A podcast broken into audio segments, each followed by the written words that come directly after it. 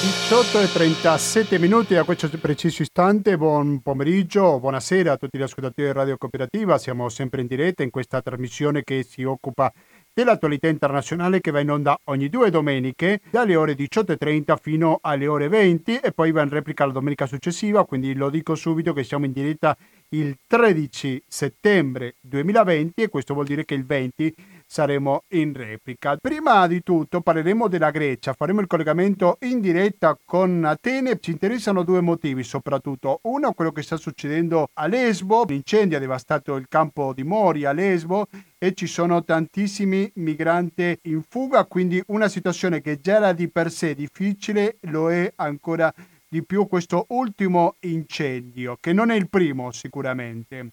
E dopo la Grecia è al centro anche per un'altra questione, che è la questione della Turchia, questo sempre difficile rapporto con la Turchia, che ha avuto naturalmente diversi momenti, momenti di più calma, momenti magari di una tensione maggiore e quello attuale lo possiamo catalogare nel secondo gruppo. Il difficile rapporto fra la Grecia e la Turchia sarà l'altro argomento che parleremo con il nostro ospite che si trova ad Atene. Dopodiché noi sempre diciamo l'attualità internazionale, però è un po' difficile qualificarlo come internazionale quello che parleremo in questo speciale, perché a fine puntata ci concentreremo niente meno che su una zona assai sconosciuta per i più come lo è l'Artico. E quindi parleremo con un giornalista che ha scritto un libro sull'Artico e che conosce molto ma molto bene questa parte del mondo dove ci sono tantissimi interessi in gioco, dove ci sono soprattutto tre paesi che lo guardano con particolare importanza, ovvero gli Stati Uniti, la Cina e la Russia. Quest'ultimo paese per ovvi motivi e in effetti si fa presente anche a livello militare. Ci sono tante basi militari in Artico che appartengono alla Russia, però poi ci sono sempre gli Stati Uniti come non possono mancare, ricordiamo che lo scorso anno, nel 2019, Donald Trump ha proposto di comprare la Groenlandia, una terra che non è mai stata in vendita, e il terzo paese, la Cina, che se ha interesse commerciale in tutto il mondo, figuriamoci se non lo avrà anche nell'Artico dove ci sono tantissime risorse naturali. Si calcola che le risorse naturali dell'Artico sono pari all'intera economia statunitense. Come vedrete sono argomenti molto importanti, molto interessanti che grazie ai nostri ospiti li andremo a scoprire nel corso di questa trasmissione che andrà avanti fino alle ore 20. Oggi musicalmente saremo accompagnati da David Bowie. Questa radio, l'avete appena sentito nella voce di Giulia, per sicurezza ve lo ripeto, vive grazie al vostro contributo al conto corrente postale 120 82 301, intestato a cooperativa, informazione e cultura, via Antonio Tempo numero 2, il CAP 35 131 Padova. Il RID bancario e il pago elettronico sono i metodi alternativi per aiutarci a sopravvivere e vi ricordo, non c'è nella sigla, ma ve lo dico io, che c'è la possibilità di contribuire attraverso il 5 per 1000 a favore dell'associazione Amici di Radio Cooperativa. Rimanete all'ascolto della Radio Cooperativa, fra poco torniamo con la diretta e faremo il primo collegamento con Atene, la capitale greca, per sentire tanti argomenti che riguardano l'attualità.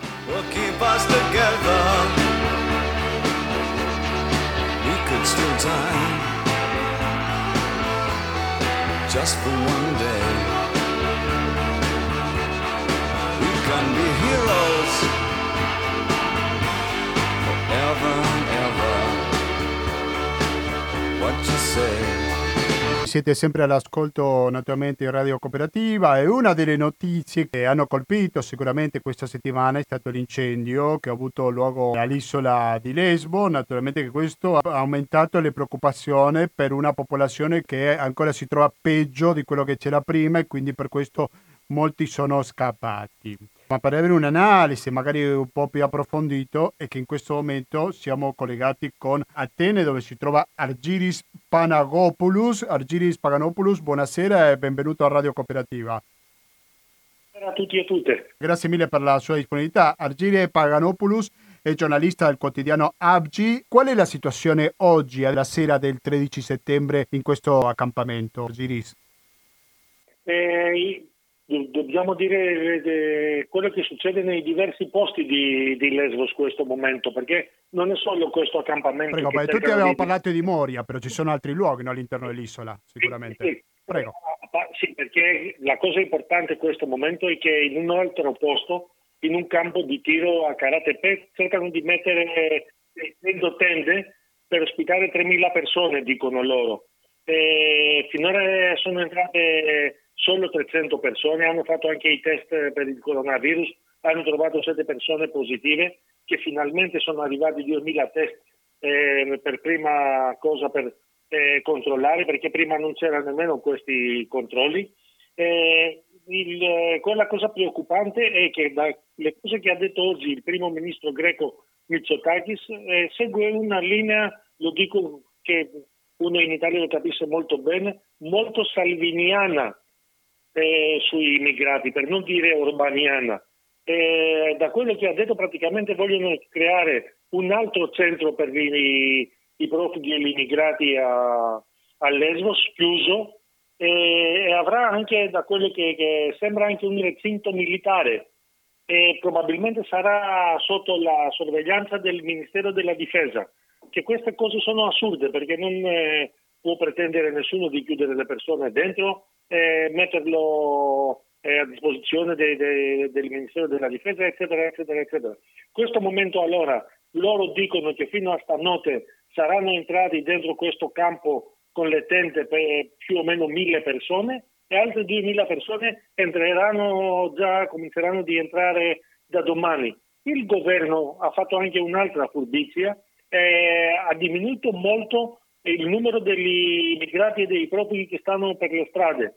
E tutti sapevamo che a Morga c'erano su, sui 12.000, 513.000 persone, ora il governo greco parlava di 3.500 persone. E allora gli altri che sono gli invisibili, che qui è una, l'altra parte de, del grande problema, tutte queste persone che stanno ora, continuano di stare per le strade, sorvegliate dalla polizia, li hanno isolati, non possono muoversi praticamente eh, sono in, in, certi posti eh, da giorni e di queste persone non parla nessuno. Avevano detto che pot- dovevano portare dei, delle navi del, della Marina Militare per il trasporto di persone, non l'hanno fatto e così tutte queste persone sono inchiodate eh, a Lesbos.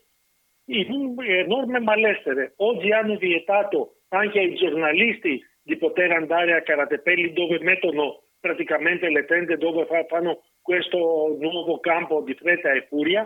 Perché? Perché le, le, eh, il giorno prima, ieri, avevano usato di nuovo eh, sfortunatamente i, i celerini e a attaccare gli immigrati, ma hanno, hanno, attaccato e hanno pestato anche bambini, eccetera, eccetera. Cose veramente di, di, di altro mondo, cose assurde perché non c'era bisogno contemporaneamente nell'isola, permettono ai gruppi di, di, di estrema destra di tornare a, eh, a fare azioni contro gli, immigrati, contro la, la, presenza di immigrati e profughi indisturbati. Eh, queste persone eh, se, la, se, se, la, prendono anche con tutti, tutti, questi che noi chiamiamo solidari, cioè le persone eh, de, delle diverse organizzazioni solidaristiche e quelle delle organizzazioni non governative e la polizia lì non interviene eh, per niente. Allora la, la situazione a Morgia, eh, a Morgia a Lesbos meglio, perché a Morgia possiamo parlare nel passato remoto perché praticamente la maggior parte del campo non esiste più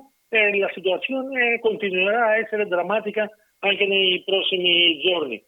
La cosa che ha commosso molte persone almeno qui in tutta la Grecia, quando i immigrati fanno le loro proteste, le loro marce pacifiche, tra l'altro dobbiamo dirlo, l'unica cosa che vogliono è tutte queste persone è libertà, è libertà di movimento, di non essere praticamente quelli che noi chiamiamo in Grecia eh, nei depositi di, di, anime, come sono diventate tante isole. Eh, dobbiamo dire anche un'altra cosa inumana, non lo sappiamo poi se hanno migliorato le condizioni eh, di queste persone, quelli che avevano trovato positivi al coronavirus, all'inizio li avevano chiusi dentro in un magazzino, cioè le, le persone che sono eh, eh, malate di, di, di, coronavirus che sono trovate positive, li mettono in un magazzino, che è anche un'altra cosa assurda eh, per, per, capire come il governo pensa di trattare eh, tutti questi problemi. Sì, sicuramente, ma quando parliamo di gruppi di estrema destra, stiamo parlando sempre del solito Alba Dorata? No, Alba Dorata praticamente non esiste più. Penso che aveva perso le elezioni, che non è andata bene, che prima aveva cresciuto molto, poi nelle ultime non è andata così bene, ma non so se continua a esistere ancora oggi. Eh, noi saremo molto molto felici perché il 7 di ottobre aspettiamo eh, il tribunale, la decisione del tribunale per l'assassinio del, di Fischer, di quel rapper eh, che hanno ucciso, hanno coltellato e speriamo che saranno condanne eh, grandi, ergastoli per praticamente tutta la cupola dei dirigenti di, di ex Albadorata. Ora questi qua si cercano di trasformare in un'altra organizzazione ma, di estrema mi, destra. Mi scusi, ma almeno io non sono molto informato. Di quale processo stiamo parlando, Argiris? Del processo della uccisione del rapper di Pablo Spissas quando l'hanno, eh? Eh, che, che, poi abbiamo avuto enormi proteste lì, eh, quando è stato l'assassinio, era implicato il suo capo e quasi la, più della metà del gruppo parlamentare, perché erano tutti questi eh, deputati suoi, tutti questi che praticamente avevano di, diretto la, l'assassinio di, di, di, questo ragazzo in un quartiere popolare di, di Pireo. Eh, il processo ha, durato parecchio tempo, è stata anche la pandemia che ha fatto anche eh, eh, ritardare molto la decisione. Il 7 di ottobre aspettiamo la, la decisione eh, del Tribunale, sarà la sentenza, saranno mobilitazioni quel giorno fuori dal, eh, dal Tribunale di Atene. Speriamo, perché da tutto quello che abbiamo sentito e abbiamo visto durante il processo, le, gli elementi sono eh, veramente straordinari per come hanno eh, questa organizzazione criminale ha fatto assassinare questo ragazzo. Allora aspettiamo ora la sentenza. Alba Dorata tecnicamente, praticamente, come possiamo dire, possiamo essere contenti a dire che non esiste, però il serpente, come si chiama, che, che copa, esiste ancora, cerca di trasformarsi. Eh, con alcuni deputati, ex deputati perché non hanno più nessuno, hanno creato un altro gruppo, però comunque cercano sempre di rimettersi in sesto che anche lì a, a cercano anche di, di, di, creare di nuovo problemi. E questi per ancora una volta ora che è al governo il partito della nuova democrazia hanno la copertura della polizia. Cioè tutto quello che hanno fatto questi giorni da quando è stato l'incendio eh, a Moria e in tutte queste mobilitazioni che sono state contro gli immigrati e i profughi, loro tutta questa zentazza, perché di questo si tratta, hanno avuto di nuovo eh, erano spallizzate, sono spallizzate dalla polizia. Del governo possiamo dire soltanto che lascia passare questa violenza e quindi il fatto di fare a meno di reprimere questi gruppi estrema destra sta parlando anche di una sua chiara posizione politica no? dinanzi a questo problema.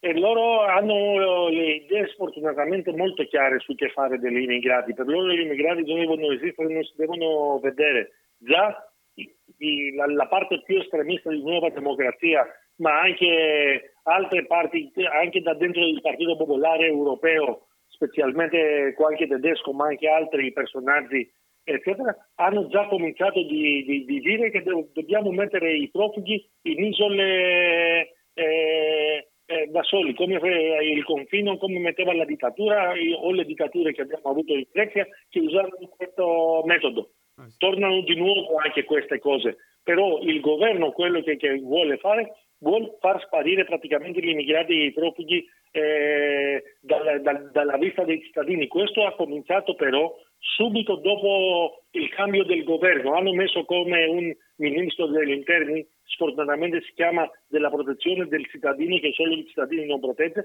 Allora, prime, subito nelle prime settimane che hanno avuto il governo, ad Atene hanno svuotato tutti gli edifici dove vivevano tranquillamente, attenzione, famiglie con bambini piccoli di immigrati li hanno sgomberati, li hanno fatti sparire nel nulla stavano lì dentro il centro di Atene tranquillamente, c'era la gente solidaria che li portava da mangiare, li, li, li cercava di aiutare, facevano qualche lavoretto per sopravvivere eh, più dignitosamente, questi qua eh, hanno mobilitato tantissime forze di polizia, avevano i canali televisivi a vostro, a loro favore eh, contro gli immigrati, hanno cominciato subito di, di, di, di fare questa politica. Però la cosa importante è quello che riguarda le isole, non hanno voluto mai trasferire gli immigrati e i profughi dalle isole nella Grecia peninsolare. Questo è un guaio perché praticamente si creano tutti questi conflitti eh, sociali nelle isole che è, è, normale quanto tu metti in una specie di carcere aperto decine di migliaia di persone in certe isole che, che, che finiranno così le cose. Però loro hanno fatto una, una cosa per loro, secondo i loro calcoli intelligenti, dicono magari perderemo i voti di una parte delle isole che sono pochi voti, invece se noi portiamo i profughi e gli immigrati nella Grecia peninsolare pagheranno molto di più elettoralmente perché tutti questi anni la nuova democrazia aveva alimentato eh, l'odio contro gli immigrati e i profughi dicendo che questi li portava testualmente, ora dico questa cosa, li portava a Tsipras e Siriza perché sono i loro amici e li portavano, li, li invitavano di venire in Grecia. Poi queste cose, è ovvio che queste cose non, non sono vere perché poi parliamo di un, di un, problema a livello globale, mondiale dell'immigrazione, però lì hanno coltivato su, su, questa cosa anche le loro vittorie negli enti locali. Ora la destra, la, la nuova democrazia non può gestire né i suoi sindaci nella Grecia peninsolare e i suoi presidenti delle regioni perché nessuno di questi vuole gli immigrati. Quello che aveva fatto prima Sirisa che potevano venire le persone nella Grecia eh, peninsolare, andare eh, diffusi in, t- in, tanti comuni, specialmente in appartamenti, eccetera, eccetera, per vivere dignitosamente e cercare di incorporarli dentro il tessuto sociale, queste cose non, non, non, ora non, ci sono nemmeno nella, eh, come idea nel futuro eh, lontano. Gli immigrati o saranno lasciati nelle isole in strutture chiuse o saranno in altre isole da come si vede in strutture chiuse come veri, veri e propri carcerati sfortunatamente. Siamo in contatto con Atene dove si trova Argiris Panaopoulos che è giornalista del quotidiano Abgi. Dunque, adesso cosa faremo? Sentiremo una voce di un operatore dei membri Senza Frontiere, lei è la referente medico di Medici Senza Frontiere a Moria, è la dottoressa Giovanna Scaccabarozzi e questo ci raccontava in esclusiva per tutti gli ascoltatori di Radio Cooperativa. L'incubo che abbiamo temuto per tanti mesi si è avverato nella notte scorsa e, e Moria ha preso fuoco. Eh, il campo è andato distrutto per uh, tutta la parte del nucleo eh, semipermanente e anche gran parte dell'Olive Grove, quindi cioè della parte più di, ehm, di Baraccopoli che è, è, sorta negli ultimi mesi per accogliere fino a 20.000 persone, contrariamente alle 3.000 che potrebbe ospitare. Eh, tutto ciò è andato, è andato, veramente perso nel rogo eh, delle ore precedenti. Ehm, la situazione è drammatica, purtroppo una catastrofe annunciata, ma non siamo mai pronti abbastanza. Eh, abbiamo la metà delle persone che è già dislocata tra il campo e la città, dove comunque non hanno accesso perché la polizia fa, ha creato una barriera invalicabile e quindi circa 5-6 mila persone sono disperse tra strada e, e, diciamo i campi circostanti, riceviamo foto dei nostri pazienti eh, appunto di situazioni assolutamente precarie e loro, tanto quanto le persone che ancora, le migliaia di persone che ancora sono rimaste eh, nella parte del campo di Moria che non è ancora completamente distrutta, tutti sono praticamente eh, privati dei, dell'accesso ai minimi servizi, dall'acqua al cibo, ai vestiti, e per non parlare ovviamente dell'accesso a, a, supporto psicologico dopo un evento del genere e alle cure mediche. Eh, con, con il, nostro, il, nostro, team eh, di progetto eh, stiamo organizzando per una risposta di pura emergenza come si mette in atto in catastrofi naturali o in zone di guerra e stiamo preparando diversi team sia per continuare a lavorare nella nostra clinica a Moria finché ci saranno pazienti da curare lì e finché ci sarà possibilità di accesso, ma anche stiamo allestendo cliniche mobili per cercare di raggiungere eh, le persone che sono ancora eh, diciamo sparpagliate mm, in mezzo alle strade praticamente. Eh, stiamo aspettando tutti con, con, vivendo con grande ansia queste ore e speriamo che davvero ci sia al più presto un, un, atto di responsabilità finalmente da parte di Grecia ma soprattutto di Europa eh, che, che, ci si decida una volta per tutte a, a offrire un vero rifugio a queste persone. Eh, stiamo chiamando a gran voce come unica soluzione sia per, da un punto di vista della dignità umana ma sia da un punto di vista molto eh, pratico eh, stiamo chiamando a una ridistribuzione di queste persone eh, tra, tra, i tanti paesi che costituiscono l'Unione Europea e che possono assolutamente assorbire una parte di, queste, di, di, questa popolazione. Era la voce della dottoressa Giovanna Scaccabarozzi, che è referente medico di Medici Senza Frontiere a Moria, che faceva questa dichiarazione in esclusiva per questa trasmissione. Torniamo alla voce di Agiris. La dottoressa Scaccarabozzi ci faceva il confronto con una situazione di guerra o di calamità naturale. Tu la vedi anche così, Agiris? Eh, calamità naturali non esistono, eh, sono qui il risultato di, di politiche sbagliate. Eh, il precedente governo che, che amministrava Moria era arrivata a 5.000 persone, 5.500 persone che si considerava già il governo lo diceva una vergogna per gestire questa, eh, questo campo. Qui con questo nuovo governo in un momento sono arrivati 25.000 persone. Eh, beh, queste non sono calamità naturali, sono politiche che hanno fatto sbagliate o volutamente sbagliate per creare questi problemi. Ora, oggi, tra l'altro, il primo ministro greco eh, all'inaugurazione dell'esposizione di Salonico, che era una fiera internazionale che si fa per ora, quest'anno non si farà per la pandemia, ha, ha dato di nuovo la colpa agli immigrati che loro hanno applicato il, eh, fuoco per scappare, eccetera, eccetera. Eh, 31 organizzazioni, tra cui anche i Medici Senza Frontiere, hanno denunciato tutto quello che, che è successo a Moria hanno chiesto di rispetto dei diritti degli immigrati e dei profughi e il loro trasferimento. Abbiamo avuto anche 169 eurodeputati, tra, tra cui anche eurodeputati e eurosettizisti eh, del Partito Popolare, eh, liberali, eccetera, che vogliono il trasferimento di tutti i profughi e gli immigrati di Lesbos e di Moria nei 26 paesi, dei 27 paesi eh, europei eh, ci sono, meno male, una parte delle, de, de, de, delle, organizzazioni non governative che stanno sul posto come i Medici Senza Frontiere, che ci danno sempre una idea di tutto quello che succede, ma si deve mobilitare anche, mobilitare anche il resto dell'opinione pubblica e le istituzioni per risolvere questi problemi. E lo dico perché anche in Italia molte volte si parla dell'immigrazione, non possono lasciare i nostri paesi soli a risolvere questi eh, questo problema enorme. Eh, la Unione Europea eh, ha detto molte cose, non ha fatto relativamente ancora niente di, di, di concreto per aiutare la situazione. Questa cosa veramente eh, non, non, può continuare. Il governo di Sacche Laropolo magari cerca di essere favorito per il fatto che dice la colpa è dell'Europa che non si prende questi immigrati, ce li dobbiamo avere noi come succede magari in altri paesi, no? Quindi qual è il gioco politico del governo greco rispetto al resto d'Europa?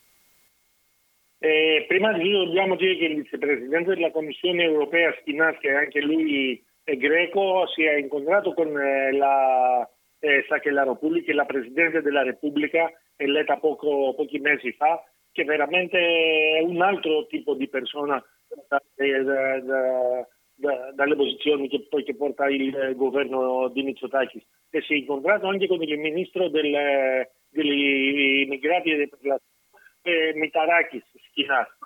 Non abbiamo visto cose concrete. Eh, Sakelaropoulou oggi anche ha fatto dichiarazioni e ha detto delle cose, però il Presidente della Repubblica in Grecia come anche in Italia ha dei spazi molto ridotti per intervenire eh, veramente sul campo politico. Eh, le decisioni le prende eh, il governo e da lì dal governo non vediamo eh, che, che, che vogliono veramente di cominciare a risolvere il problema come si deve, perché di nuovo oggi il primo ministro ha parlato di una nuova struttura chiusa eh, a Mitilini, a Lesbos, non a Moria che è vissuta, in un altro posto. E subito eh, sono eh, cominciate le reazioni perfino de, de, dentro la nuova democrazia, il suo partito, eh, che non vogliono sentire più parlare di, di nuovi campi. Allora, se loro non, non, sono capaci di gestire prima il governo locale quanto ha il problema, è anche difficile poi chiedere la, l'aiuto dell'Unione Europea,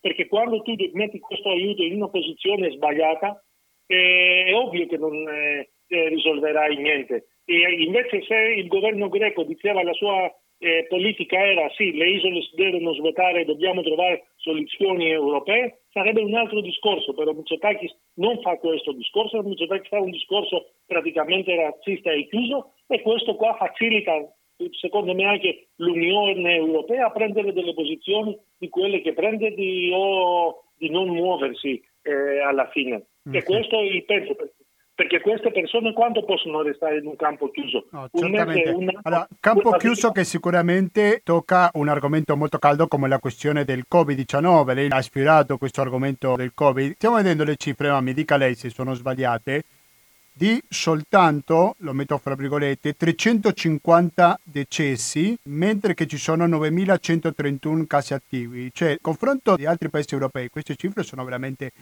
molto ma molto ridotte. Come si spiega questa situazione? Prima di tutto se lei mi conferma che una cifra così bassa e dopodiché se possiamo trovare una spiegazione a queste cifre, Arciris. Sì, veramente le, siamo stati fortunati perché? Perché abbiamo avuto un vicino che ha sofferto moltissimo dal Covid e questo è il nostro vicino d'Italia e questa cosa noi ci ha aiutato a vedere quello che succedeva a Brescia, quello che succedeva a Bergamo, quello che succedeva a Milano.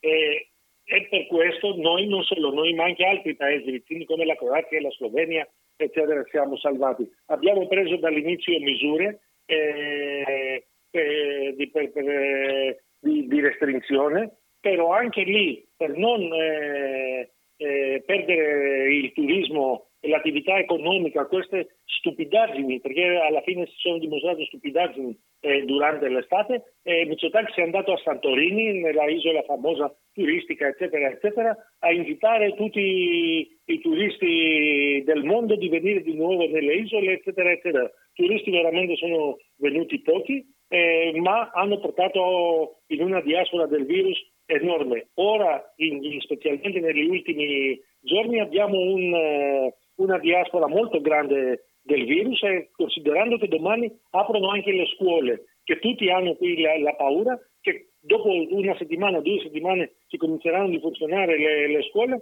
avremo un'altra, eh, un altro aumento dei, sì, ondata, dei casi.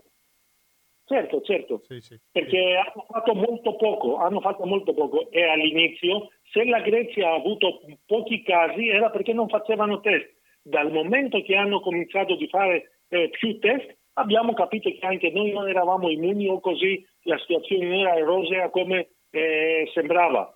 Eh, hanno preso per eh, i duri mesi della pandemia alcune persone, poche persone dentro gli ospedali e appena che hanno visto che sono calati i morti e i ricoverati nelle, eh, eh, nelle sale di intensive li hanno licenziati, cioè cose assurde perché tutti sapevamo che, che verrà la seconda ondata. Se lei ha un paio di minuti di tempo, facciamo una breve pausa musicale. Dopodiché vorrei parlare di un argomento molto ma molto caldo come è sempre difficile il rapporto che ha la Grecia con la Turchia. La posso far aspettare due minuti? Certo. Ok, sentiamo adesso un brano musicale di David Bowie.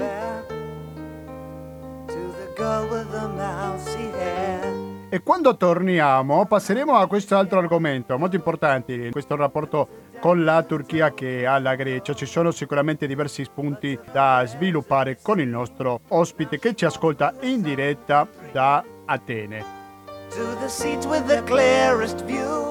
A fra poco. And she's hooked to the silver screen.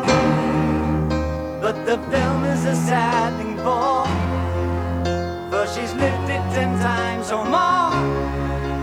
She could spit in the eyes of fools as they ask her to focus on sailors fighting in the dance hall.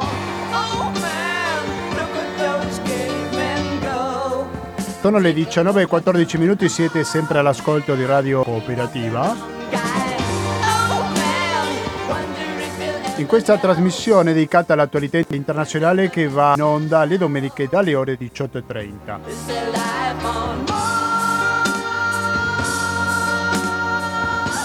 nell'edizione del 13 settembre. Prima abbiamo parlato della situazione di Lesbo in Turchia, adesso parleremo sul difficile rapporto che ha la Grecia con la Turchia, dopodiché passeremo a un altro argomento completamente diverso perché parleremo sull'Artico.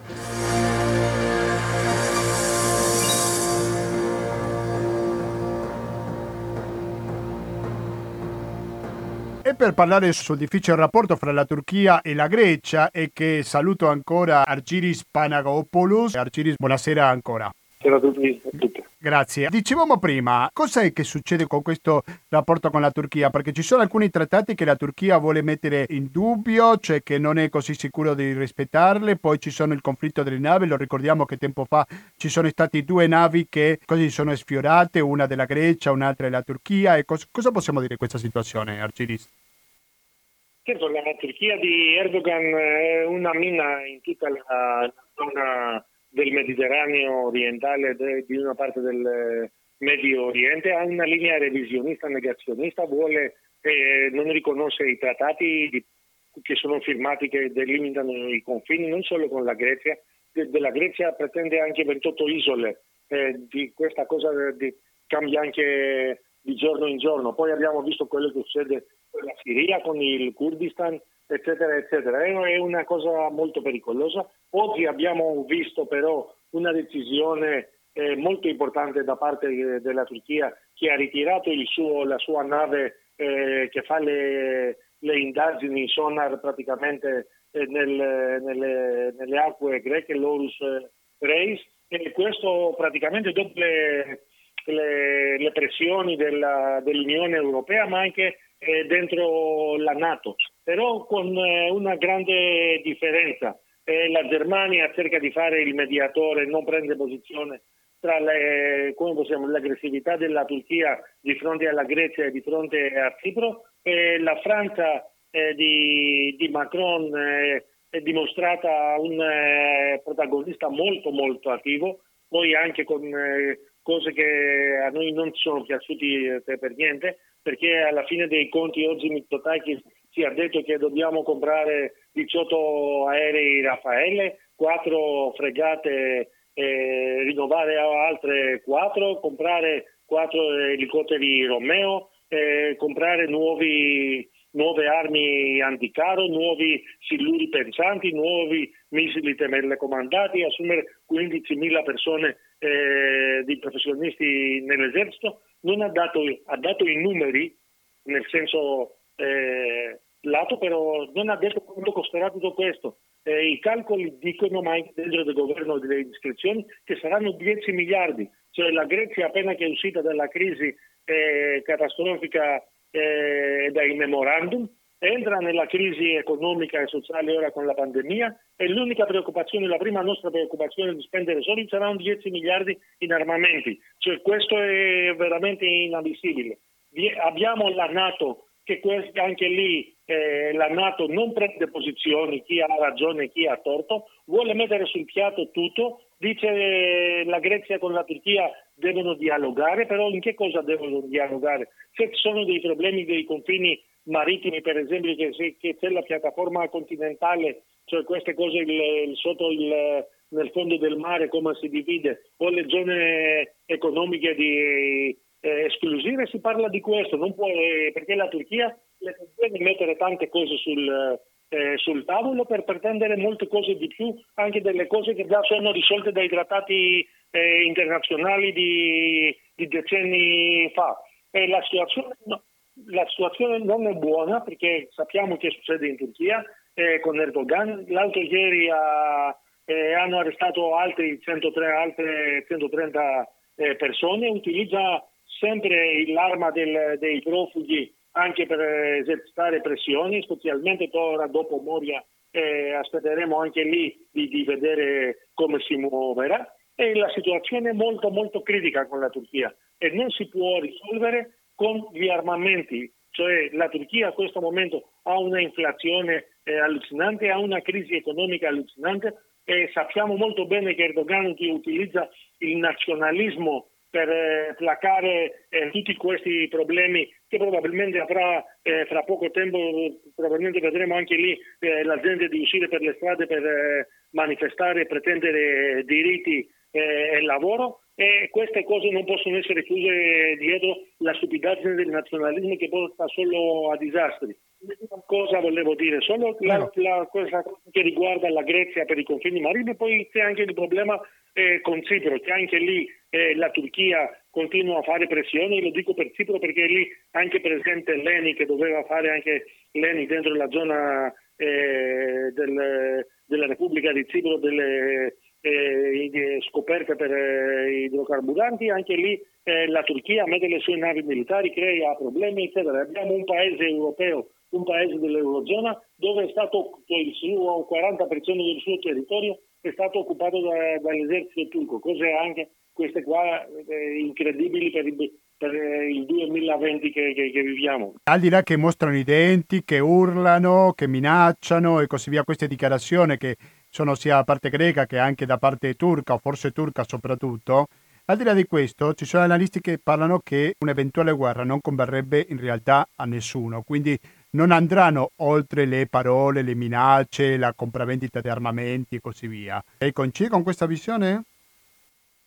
Eh, dobbiamo dire una cosa che, che, che, si è dimostrato l'altro giorno, come ha notato molto giustamente prima, eh, de, dello speronamento della nave greca eh, contro una nave turca perché la nave turca voleva, eh, si era messa lì per tagliarle la linea. Quanto in, eh, in tutto questo stretto mare relativamente, no? abbiamo una concentrazione perché non scordare che abbiamo violazioni dello spazio aereo greco tutti i giorni, abbiamo gli aerei che volano continuamente, abbiamo gli elicotteri che volano continuamente, abbiamo le navi che girano continuamente. E cioè, non è che si farà una guerra, ma anche se si fa uno sbaglio che, che comincia qualcosa, ma anche breve, è un disastro. Questo è il che dobbiamo evitare. Non dobbiamo dire avremo la guerra, avremo la io penso nessuno che, che ha la testa in eh, vuole una guerra, però quando tu coltivi tutti i giorni questo tipo di tensione, alla fine ci troveremo di fronte a situazioni che probabilmente non potremo controllare.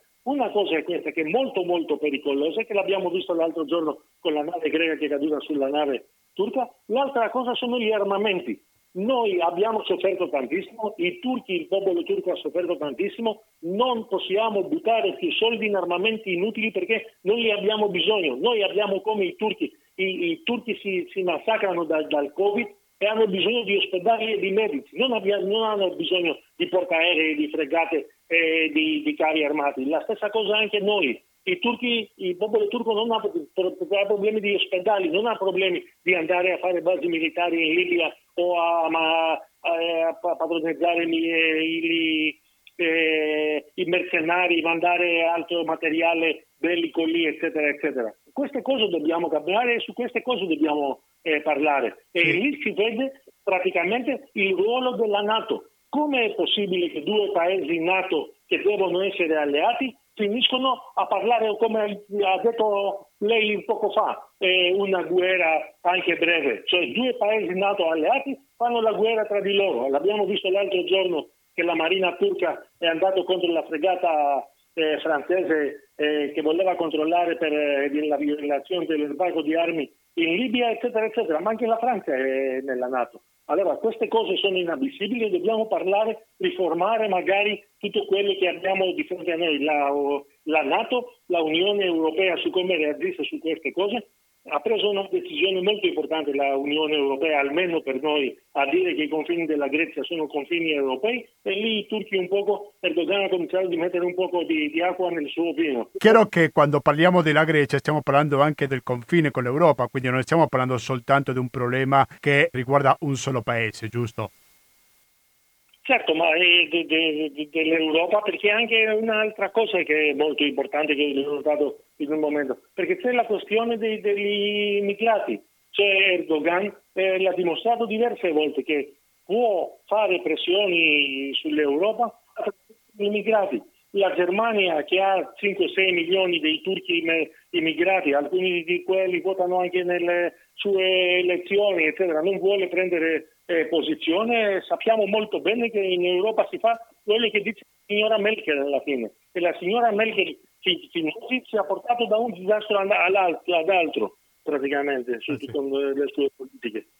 Da 1 a 10, quindi 1 come completamente impossibile, 10 come una cosa molto probabile. Lei quante possibilità vede un conflitto bellico fra questi due paesi, anche breve, diciamo?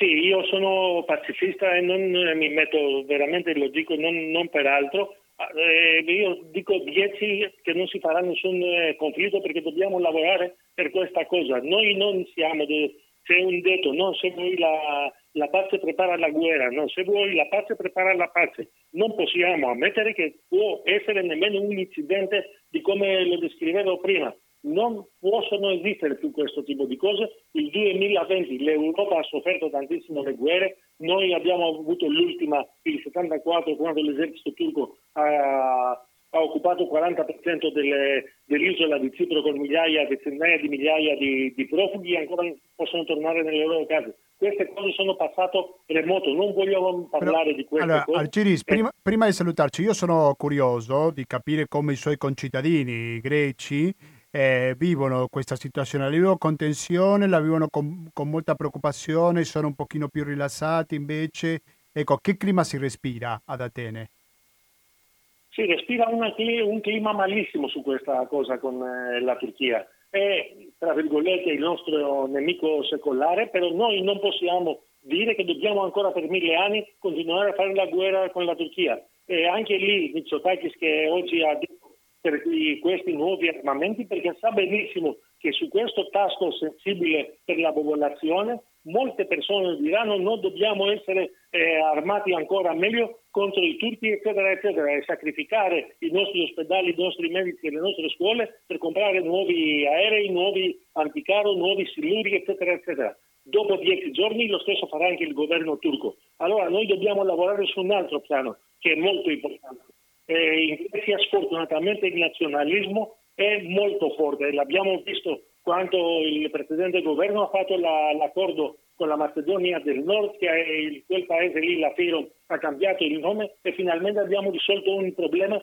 che andava quasi da, da, da, dalla fine della seconda guerra mondiale. Eh, noi dobbiamo fare così, dobbiamo dialogare con i nostri vicini e, e risolvere i problemi, non c'è altro, altra via o qualsiasi altra via deve essere scartata dall'inizio. Non possiamo nemmeno permettere di dire che esiste anche una remota possibilità di un eh, scontro armato, eccetera, eccetera. Queste cose nei nostri confini in Europa dobbiamo subito espellerli dal nostro vocabolario e dalle nostre menti. Io ringrazio veramente tanto per il suo tempo, non solo per il suo tempo, ma anche per la sua chiarezza, Argiris Panagopoulos giornalista del quotidiano Avgi, perché ci ha illustrato un po' la situazione sia per la questione migrante sia per la questione del difficile rapporto con la Turchia. Dicevo a linea spenta che sono temi tosti, temi difficili, per questo ho deciso di dedicare tanti minuti perché mi sembra che la questione lo meritava.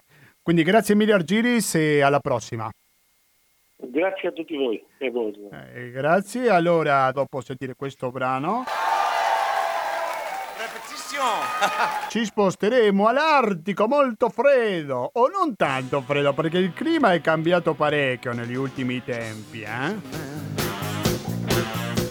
Rimanete all'ascolto della cooperativa, fra poco torniamo con questa diretta.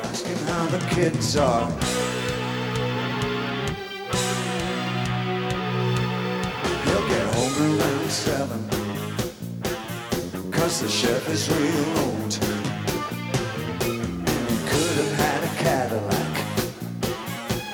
the school in Tony.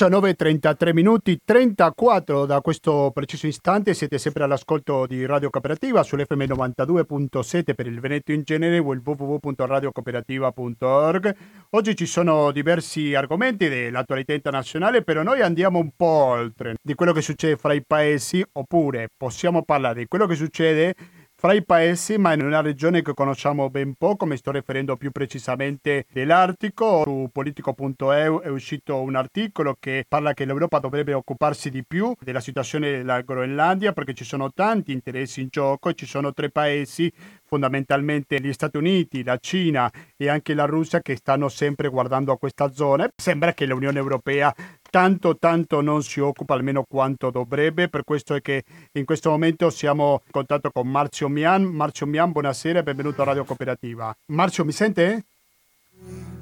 Sì, la sento, ah, oh, sento. E Marzio Mian ha scritto un libro che si chiama Artico La battaglia per il Grande Nord di Neri Pozza di 219 pagine. Il nostro intervistato è anche per sette anni vice direttore di Iodonna. Si è dedicato molto a questa parte del mondo, si sta dedicando molto. Ha fondato in effetti una società non profit che si chiama The Arctic Times Project. Qual è la situazione dell'Artico, soprattutto dopo questo coronavirus? Cosa c'è in gioco quando parliamo dell'Artico? Marzio, per favore.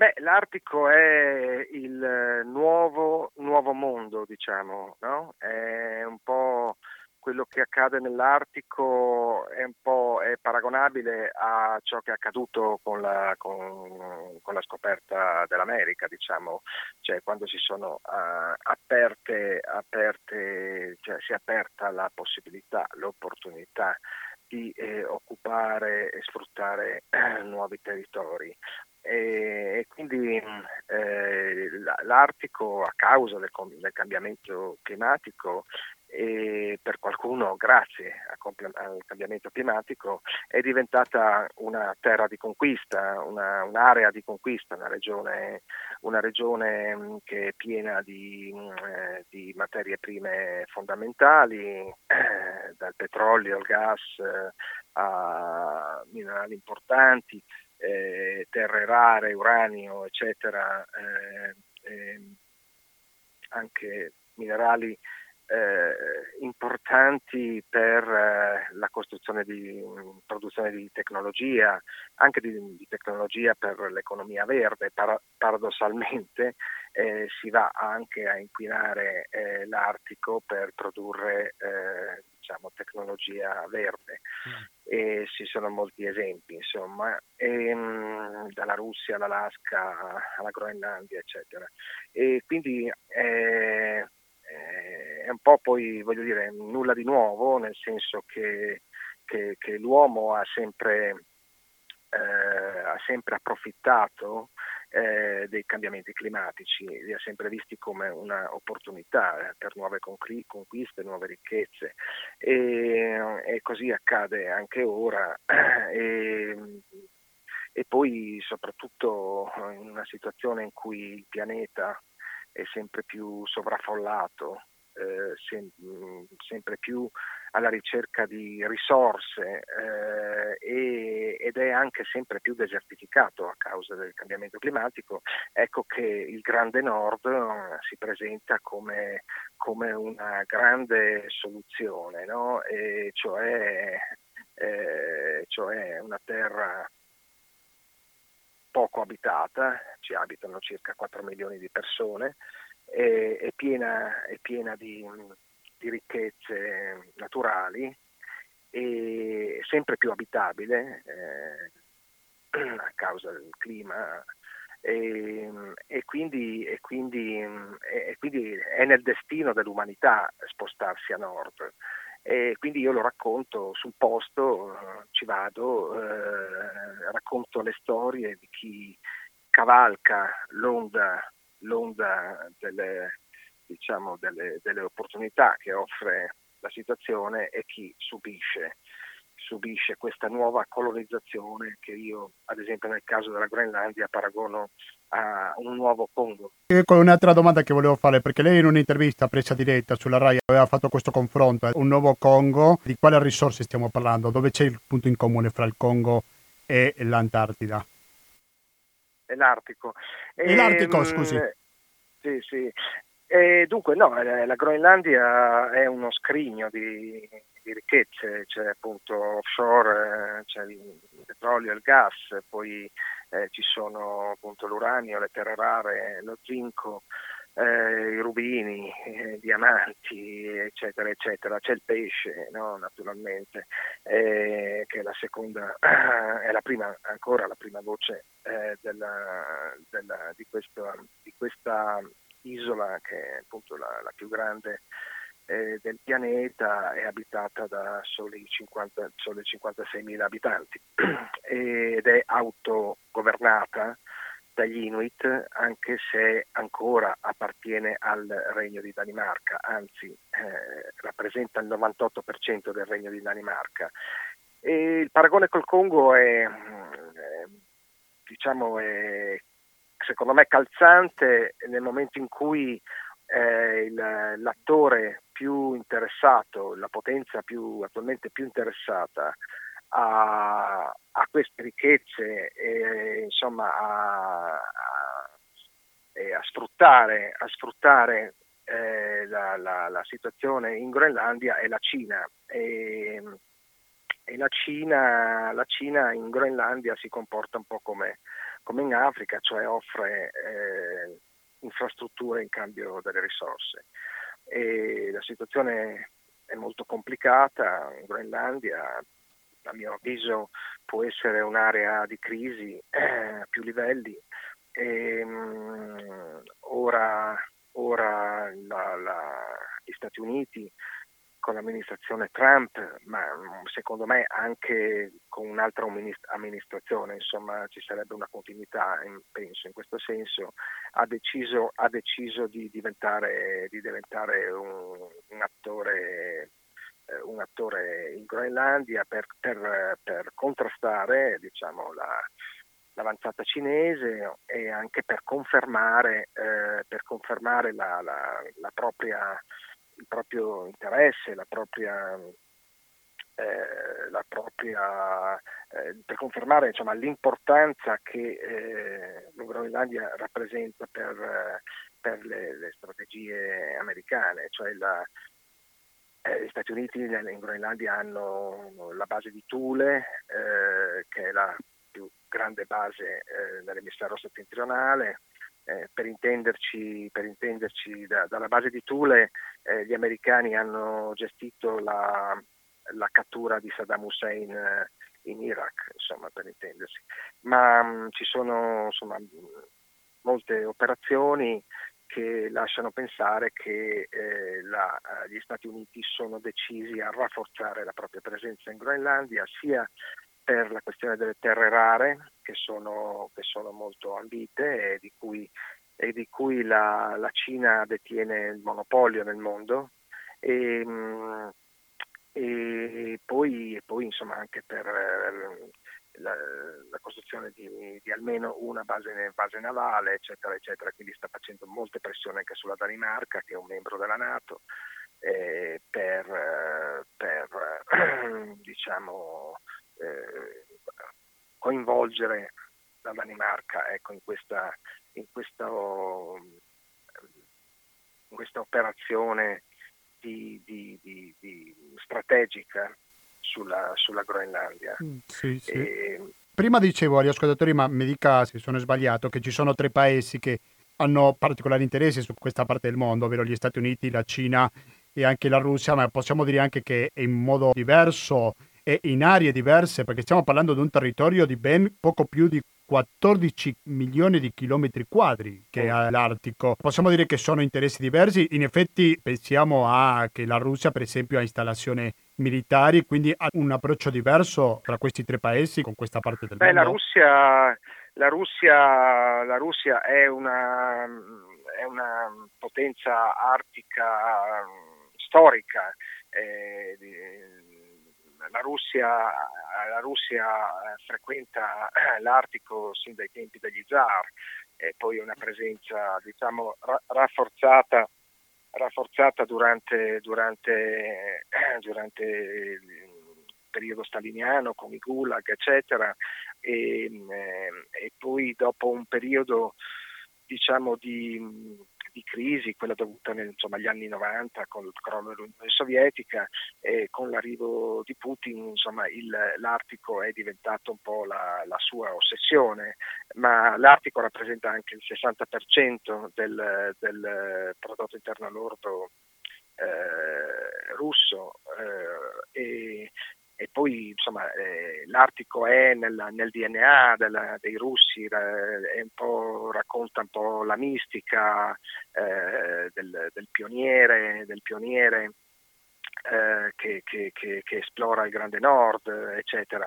E ovviamente la ricchezza eh, dell'Artico russo è immensa, soprattutto il petrolio e il gas, e, e la Russia, la, Russia la, sua, la presenza militare russa è, è, è dovuta a due, a due, ragioni dal punto di vista del Cremlino, cioè eh, da una parte è la, il presidiare, presidiare un'area eh, presidiare un'area eh, che, va, che, si confronta con, eh, diciamo con, la, con, le forze NATO, soprattutto sul versante del mare di Barents, e dall'altra è quella di difendere le proprie ricchezze. Insomma.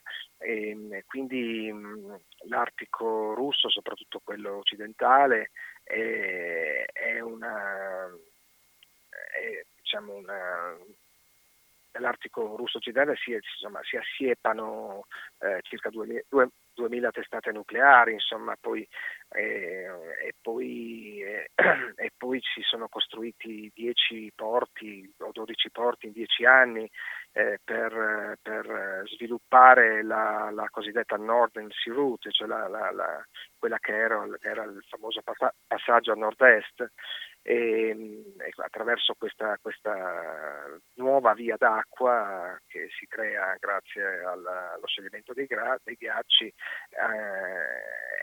si permette alla navigazione globale di, di trovare una, una, una, scorciatoia, insomma, cioè di navigare per, eh, rispetto alla, alla, rotta tradizionale Asia-Occidente, che è quella che passa attraverso il canale di Suez, passando dall'Artico eh, il tempo si, si, dimezza più in sostanza quasi. E, ehm, e, però la Cina sta già pensando ad una rotta, ad una rotta transpolare eh, che, che mh, mm, abbasserebbe ancora di più diciamo, il tempo di percorrenza. Eh, insomma ci sono giochi enormi. Che e... parlano anche del cambio climatico, giusto? Questi giochi, c'entra molto il cambio del clima, giusto? Eh, l'ho, premesso, l'ho, premesso, all'inizio, queste sì, sono, sì. Le sono, Le conseguenze, del cambiamento climatico, non è che... Ecco, sì, cioè, Possiamo dire che sono sempre interessi che prendono diverse zone dell'Antartico e quindi questo allontanerebbe un possibile conflitto fra questi tre paesi? Lasciando perdere il caso della Groenlandia, che forse è un po' diverso perché forse anche la Cina c'è in mezzo a questo territorio, però normalmente hanno aree diverse dell'Artico, tre paesi? Eh, non capisco, scusi. No, cioè, nel senso, no, nel senso che dico, se è così grande l'Artico, che magari ciascuno di questi tre paesi, quindi la Russia, la Cina e gli Stati Uniti, guardano zone diverse dentro l'Artico. No, ma intanto mm, innanzitutto la Cina non è un paese artico, la Cina... No, ma dico gli interessi, sì. Interessi artici, perché sì. ci, sono, ci, sono, altri attori nell'Artico che sono il Canada, eh, la Norvegia, eh, e, e, quindi eh, la, la, Norvegia ha grandissimi interessi nell'Artico e, e, e, il Canada altrettanto, siamo tutti paesi NATO. E, um, questi, questi, questi, paesi eh, diciamo che, che, che presidiano, presidiano le, proprie, le, proprie, frontiere artiche e eh, vengono, eh, diciamo, i rapporti vengono regolati dal dalla cosiddetta legge del mare, eh, quella delle, delle 200 miglia eh, e quella del, diciamo, del, diritto di sfruttamento del, del, del sottomarino eh, dove si possa dimostrare la continuità della piattaforma continentale. E, ehm, eh, però questa legge del mare è sicuramente anacronistica eh, perché non, non, ha tenuto conto, questo negli anni 70, 80 non teneva conto del, del, della variante del, dello scioglimento di ghiacci, per cui ora è praticamente nato un nuovo mare, è un nuovo mare grande quanto il Mediterraneo circa e ci si chiede insomma in sostanza di chi è questo mare, no? chi ha diritti su questo mare. Pensiamo solo alla questione della pesca, insomma, che è una questione enorme, perché dalla, dalla, dall'Artico eh, arriva il 50% del pesce negli Stati Uniti, il 60% del pesce in, in, Europa, giusto per fare due esempi, senza calcolare appunto eh, l'Oriente dove la Cina ha già, de- ha già detto che l'Artico sarà, è il suo frigorifero, insomma, la sua banca delle proteine. Abbia pazienza, Marzo Mianse, io sono un profano totale di questo argomento, però la grande domanda è di chi è questa zona così importante del pianeta, ma stiamo parlando di un vuoto legale? Cosa è che succede dal punto di vista anche giuridico, se vogliamo? Beh, ehm, diciamo la, l'accordo che gestisce l'Antartide ad esempio eh, eh, fino adesso ha, ha retto, eh, ha retto e, però era permesso dal fatto che l'Antartide è eh, terra circondata da mare. Eh, L'Artico è eh, mare circondato da terra e non esiste diciamo, un accordo un accordo eh, internazionale. Eh, ehm, esistono, esistono appunto eh, a parte insomma, per inciso che anche l'accordo Antartide, dell'Antartide ora è minacciato dagli interessi, insomma, ci sono già segnali che varie, varie, nazioni stanno cercando di, di così, violare quel, quel, quell'accordo che impedisce lo sfruttamento eh, per ragioni militari o minerarie. E, ehm, mh, nell'Artico, nell'Artico, c'è un organismo che, che è il, il, Consiglio Artico eh, che mh, diciamo, è deputato a gestire le varie questioni, eh, ma è un, è un organo di, consultivo, è un organo di confronto eh, politico, eh, non può nulla in caso di una crisi di altro tipo, insomma, eh, può intervenire ad esempio come è accaduto nella, nel, nel, nel, nel, decidere una moratoria eh, per, per, la pesca in alcune aree, eccetera, però eh, se pensiamo che intorno a quel tavolo siedono sia gli Stati Uniti che la Russia, insomma, si può capire come insomma, sia davvero un organismo che poco potrebbe fare in caso di una crisi. Politico.eu si dedica a questo tema, mette come titolo perché l'Europa e non Trump dovrebbe comprare la Groenlandia, l'isola non è in vendita, afferma quotidiano online, ma un'assistenza mirata al territorio ricco di minerali potrebbe aiutare anche l'Unione Europea a raggiungere un'autonomia strategica. Ecco però cosa possiamo dire sul ruolo dell'Unione Europea, sui paesi europei in tutta questa vicenda? Stanno guardando seduti, mano in mano, o dovrebbero occuparsi di più della situazione sia in Groenlandia in particolare o dell'Artico in generale, no? Lei cosa ne pensa? Sì, no, la, la, in Europa chi si sta occupando in qualche modo per, per, per forza maggiore de, de, de, della Groenlandia è, è, è, la Danimarca ovviamente, che è un paese dell'Unione Europea, eh, però eh, è appunto la Danimarca che fino a una decina d'anni fa era diciamo, rassegnata a consegnare insomma, la piena indipendenza alla Groenlandia, ora sta eh, tergiversando perché appunto eh, improvvisamente l'Artico è diventato, è diventato una, una, un biglietto della lotteria insomma, ecco, per, la, per, la, Danimarca, ma beh, forse anche un bel grattacapo per un paese così piccolo. Per, per il resto l'Unione Europea eh, si dedica impegnata sul fronte scientifico, ehm, eh, delle esplorazioni scientifiche, eh, investe soldi in vario modo, eh, però eh, a mio avviso è totalmente esclusa dalla partita artica. Prima di salutarci, Marcio Mian, il Covid-19 ha cambiato qualcosa? È una cosa che l'Artico lo ha visto da lontano? Dico per il commercio internazionale e tutto quanto. Ha provocato qualche cambiamento anche in questa parte del mondo?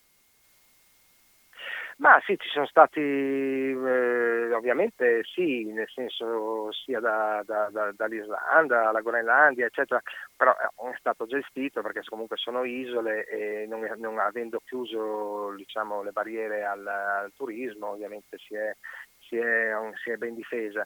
Poi ci sono stati dei casi, dei casi diciamo, di isolamento Mm, diciamo, coatto come è, accaduto, come è accaduto ad esempio per una, per una eh, nave scientifica eh, che, che, è stata, per cui l'equipaggio eh, doveva essere mm, sostituito dopo un periodo, insomma, e, eh, una nave, mi pare, sì, di una, di, era una, una spedizione eh, di, una, di, un istituto di ricerca tedesco, una grande spedizione. E, e quindi mh, una sessantina di scienziati eh, sono stati bloccati eh, diciamo nel, nel, nel grande, sì, insomma, quasi, quasi, al Polo Nord, sono stati bloccati perché appunto non potevano essere sostituiti da altri scienziati. Quindi, eh, poi, poi in, nella Russia artica sì, ci sono stati molti casi, eh, sempre dovuti soprattutto al ehm, ai contagi nelle, nelle navi in sostanza. Ecco.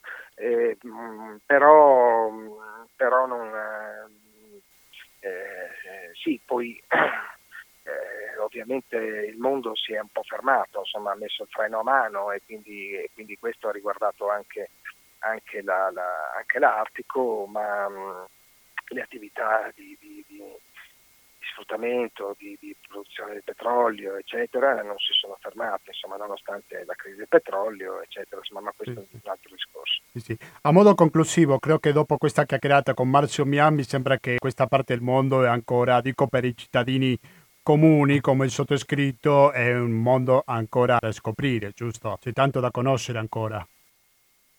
Beh, eh, voglio dire, nessuno lo racconta, lo racconta sul campo, diciamo, ecco, anche perché ad esempio per andare, per andare nell'Artico russo è molto, molto difficile, molto complicato eh, perché sono zone sensibili e i russi non, non concedono visti ai giornalisti, eh, eccetera, eccetera, eh, per cui, per cui è, è, certamente un mondo ancora, ancora, da raccontare, è un mondo in evoluzione, è un mondo dinamico e quindi mh, eh, però occuperà sempre di più diciamo, la, l'informazione internazionale. E Morzio Miani, il nostro intervistato, è uno dei pochi giornalisti internazionali che si occupa di questo argomento, per cui sono molto contento di averlo sentito. Ricordo Artico La battaglia per il Grande Nord, il libro che ha scritto di Neri Pozza, che è del 2017 o 2019 il libro, mi scusi, o è stata una riedizione? È 2018, ah, però 2018. poi ci sono state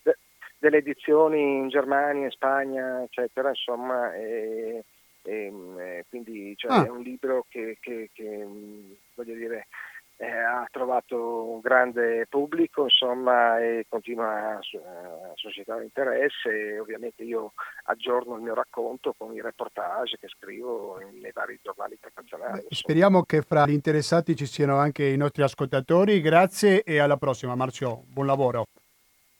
Grazie, buonasera agli ascoltatori. Grazie, buonasera. Allora era Marzio Mian, giornalista, scrittore, è stato sette anni vice direttore di Odonna, che è settimanale femminile del Corriere la Sera, ha fatto reportage a tutto il mondo, ecco per quello sono molto contento di aver sentito un giornalista come lui. Allora, sono le 19.59 minuti e vi dico una cosa, dopo tanti mesi fra poco vedrò non con una replica né con una edizione inedita, bensì con i miei occhi i conduttori che vengono dopo di me come sono quelli di materiale resistente, più in particolare vedrò fisicamente a Mario. Mi raccomando, continuate all'ascolto perché voi non lo vedrete fisicamente, però magari lo ascolterete sicuramente. Lui con la sua trasmissione partirà fra 10 minuti e andrà avanti fino alle ore 21.40. Dopo materiale resistente ci sarà pensieri e parole dalle 21.50 fino alla mezzanotte. Se ci ascoltate in diretta il 13 settembre, se invece ci ascoltate in replica replica il 20 settembre, il giorno delle elezioni, ascolterete che musica è sempre dalle 21.50. Da Gustavo Claro non mi resta più che salutarvi e che ricordarvi che 120 82 301 è il conto corrente postale, che il RID bancario, il pago elettronico e il contributo con l'associazione Amici di Radio Cooperativa sono i metodi alternativi per aiutarci a sopravvivere. Rimanete all'ascolto Radio Cooperativa sull'FM 92.7 per il Veneto in genere o il www.radiocooperativa.org per ascoltarci in streaming. Noi ci riascoltiamo giovedì prossimo alle ore 19.10 con Latinoamericano, ovvero informazione, cultura e musica direttamente dall'America Latina che molto probabilmente andremo in Colombia parleremo di uno dei premiati del Festival di Cinema che è finito ieri a Venezia perché come secondo premio ha vinto un film messicano. Quindi grazie e alla prossima!